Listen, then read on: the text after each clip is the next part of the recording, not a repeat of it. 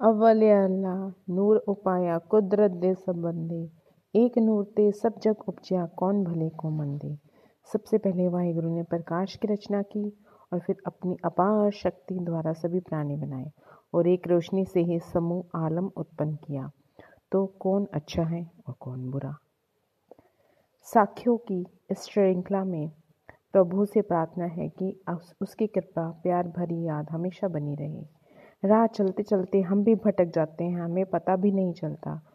तो हम साखियों से ही सीख कर वापस अपने रास्ते पे आने की कोशिश करते हैं और उस परमात्मा से प्रार्थना करते हैं कि हमें हमेशा सही रास्ता दिखाए और अपना प्यार भरा हाथ सदैव हमारे सिर पर रखे।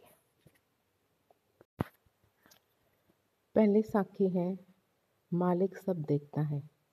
शम्स तरबीज साहब कहते हैं ऐसा कोई स्थान नहीं है जहाँ मालिक नहीं। तेरी बादशाहत से कहाँ जाऊँ? तेरी हजूरी से भाग कर कहाँ जाऊँ? यदि मैं आसमानों पर चढ़ जाऊँ तो वहाँ भी मौजूद है। यदि पाताल में अपना डेरा लगा लूँ तो तू वहाँ भी है। किसी महात्मा के पास दो आदमी नाम लेने आए। उनमें से एक अधिकारी था, दूसरा अनाधिकारी। महात्मा कमाई वाले थे। उन्होंने दोनों को एक एक बटेर दे दिया और कहा कि जाओ, इनको उस जगह मार लाओ जहाँ कोई देखे ना।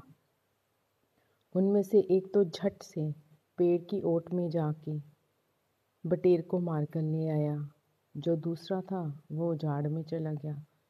अब वह सोचता है कि मैं इसे मारता हूँ, ये मुझे देखता है और मैं इसको देखता हूँ। तब हम दो हो गए। तीसरा परमेश्वर देखता है। मगर महात्मा का होता, हुक्म था कि इसे वहाँ मारो जहाँ कोई देखे ना। आखिर सोच सोच कर बटेर को महात्मा के पास ले आया और बोला, महात्मा जी, मुझे तो ऐसा कोई जगह नहीं मिलती जहाँ कोई देखता ना हो, क्योंकि मालिक हर जगह मौजूद है। महात्मा ने कहा, मैं तुम्हें नाम दूँगा। दूसरे से कहा, जाओ अपने घर।